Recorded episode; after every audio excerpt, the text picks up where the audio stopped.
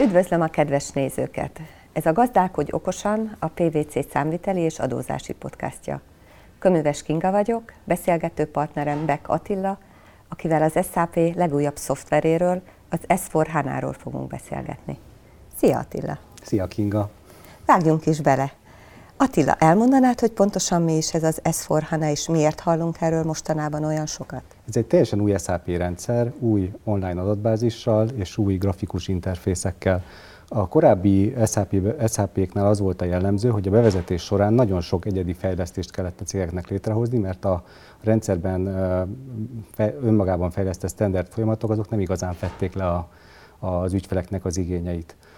A másik újdonsága ennek a, ennek a szoftvernek, hogy ez felhő alapúan készült, Nyilván lehet továbbra is a saját IT infrastruktúrában ezeket ezt telepíteni, de a felhőből is elérhető lesz ez a, ez a rendszer. És miért hallunk róla sokat? Azért, mert az SAP bejelentette, hogy 2025-ig megszünteti a támogatását a jelenlegi korábbi SAP rendszereknek, ami azt jelenti, hogy a hibajavításokat nem fogják elvégezni, uh-huh. illetve az új törvényi előírásoknak sem fogják a fejlesztéseket elvégezni, hogy megfeleljen az új törvényi előírásoknak ez a rendszer.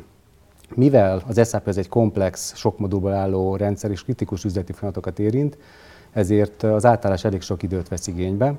Így, így sok cég már elkezdett ezen gondolkodni, felkészülni rá, illetve sokan már, többen már el is kezdték magukat ezeket az átállási projekteket. Jó is, hogy mondod, mert sokan tartanak az átállástól, de ez az átállás miben különbözik a korábbi SAP upgrade-ektől?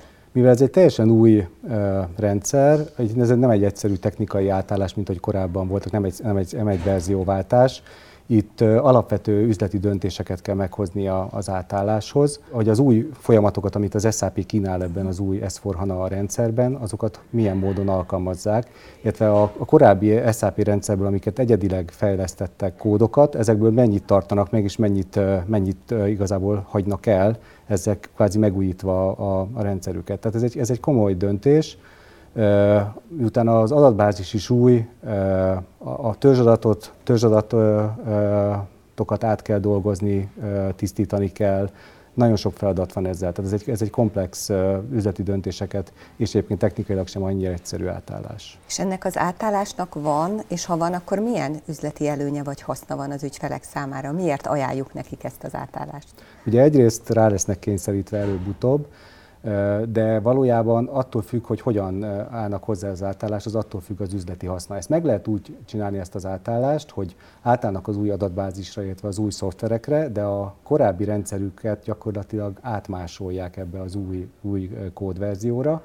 Ekkor ugyan az SAP támogatás megmarad hosszú távon, de üzleti hasznot nem nagyon látnak belőle, mert viszik magukkal a korábbi üzleti folyamatokat, tevékenységeket. Ez inkább ez egy elszalasztott lehetőségnek mondanám én.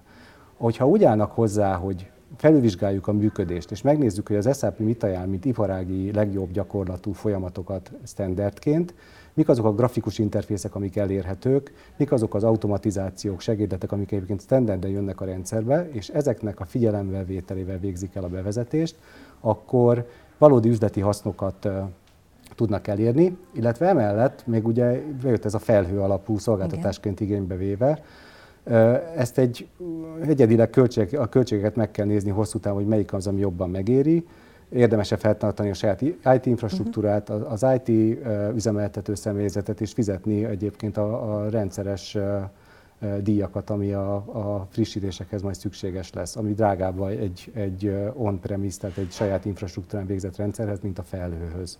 Úgyhogy, hogyha ezeket a döntéseket jól hozzák meg, akkor, akkor ebből lehet üzleti előny. És ti tudtok nekik segíteni? És ha igen, akkor hogyan? Igen, mi, mi egy, egy módszertant ajánlunk a, az ügyfeleknek, amivel ők jó üzleti döntéseket tudnak hozni. Mi azt látjuk, hogy hasznos, hogyha egy külön felkészítő, felmérő fázist végeznek el a cégek, amiben egyrészt a technikai átállási követelményeket beazonosítjuk, másrészt pedig a, az üzleti folyamatokat áttekintjük, és megnézzük, hogy mi az, ami a standardként a cégeknek egyébként alkalmas és, és hasznos lenne az átálláshoz és technikai előfeltétel feladatokat egyrészt el lehet végezni itt az előkészítő fázisban, másrészt pedig be lehet ütemezni későbbre, hogyha akkor, akkor ez célszerűbb.